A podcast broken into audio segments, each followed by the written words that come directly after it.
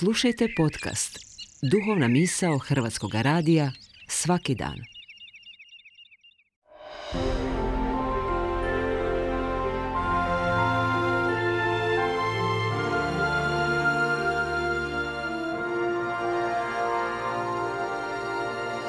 Duhovna misao.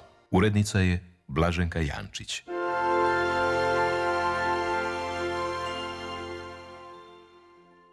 Šalom, pozdravlja vas Julija Koš iz židovske vjerske zajednice Bet Izrael.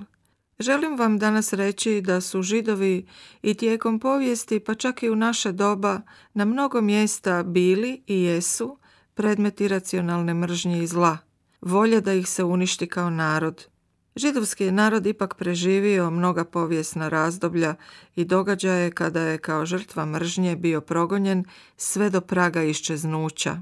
Njegov opstanak unatoč svemu do danas mnogi smatraju i dokazom njegove istinske Božje izabranosti. Ali broj židova na svijetu ni danas, nakon čitavog jednog ljudskog vijeka od najvećeg brojčanog gubitka koji je pretrpio u holokaustu, nije dosegnuo broj od prije tog najstrašnijeg povijesnog pokušaja istrebljenja židova. Danas na svijetu živi oko 13 do najviše 14 milijuna židova, još uvijek oko 3 milijuna manje nego prije šoje, pojma koji znači najveću moguću katastrofu, a to je židovska riječ za holokaust. Stoga i pobožni i nepobožni židovi, gotovo do i jednoga, svake godine obilježavaju Jom Hašoa Hagvura, dan sjećanja na žrtve i junake holokausta. Ovo sjećanje je u naše doba postalo jedinstvenim znakom identiteta židovskog naroda.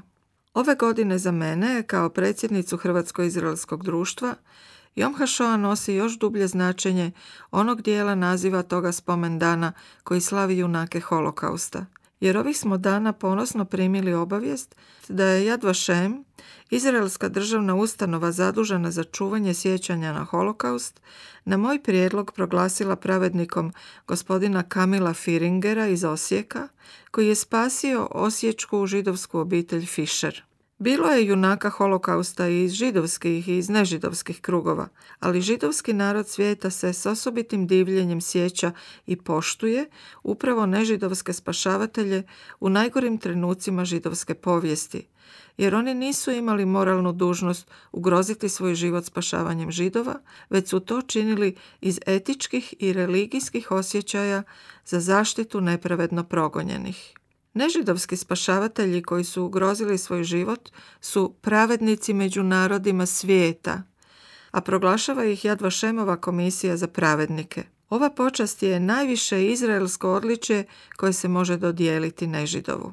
Holokaust je tijekom kratkog razdoblja od nekoliko godina povijesno neusporedivih progona do 1945. godine uništio židovski narod do stupnja kada se činilo da je njegovo preživljavanje nemoguće.